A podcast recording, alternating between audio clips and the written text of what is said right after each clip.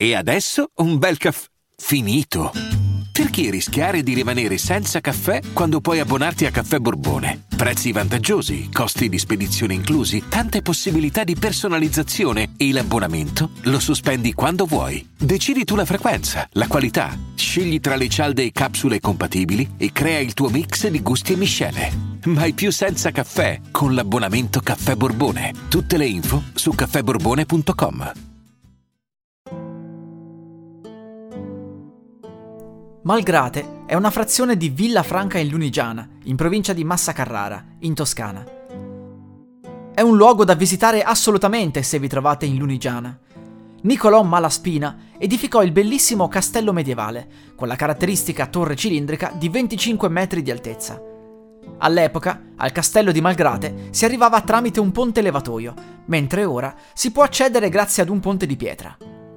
Nel 1351 fu istituito il feudo di Malgrate, che all'epoca comprendeva Filetto, Irola, Orturano e Mocrone. La leggenda che vi racconto oggi non ha a che fare direttamente con il borgo o con il castello, ma con una particolare situazione. In Lunigiana, diverse persone vi potrebbero parlare della donna che morì due volte. E questo sarebbe accaduto proprio a Malgrate. La povera contadina era da sola in casa che mangiava, quando qualcosa le rimase bloccato in gola. Non essendoci nessuno nelle vicinanze per aiutarla, la povera donna non ebbe scampo e soffocò, perlomeno apparentemente, accasciandosi al suolo. Quando i familiari della giovane rientrarono, la trovarono per terra, immobile. Il corpo venne messo nella cassa e venne portato al cimitero del posto in attesa del funerale. Ma il giorno successivo quando si iniziarono i preparativi per il funerale, si notò che la cassa era stata forzata, anche se non abbastanza da aprirla.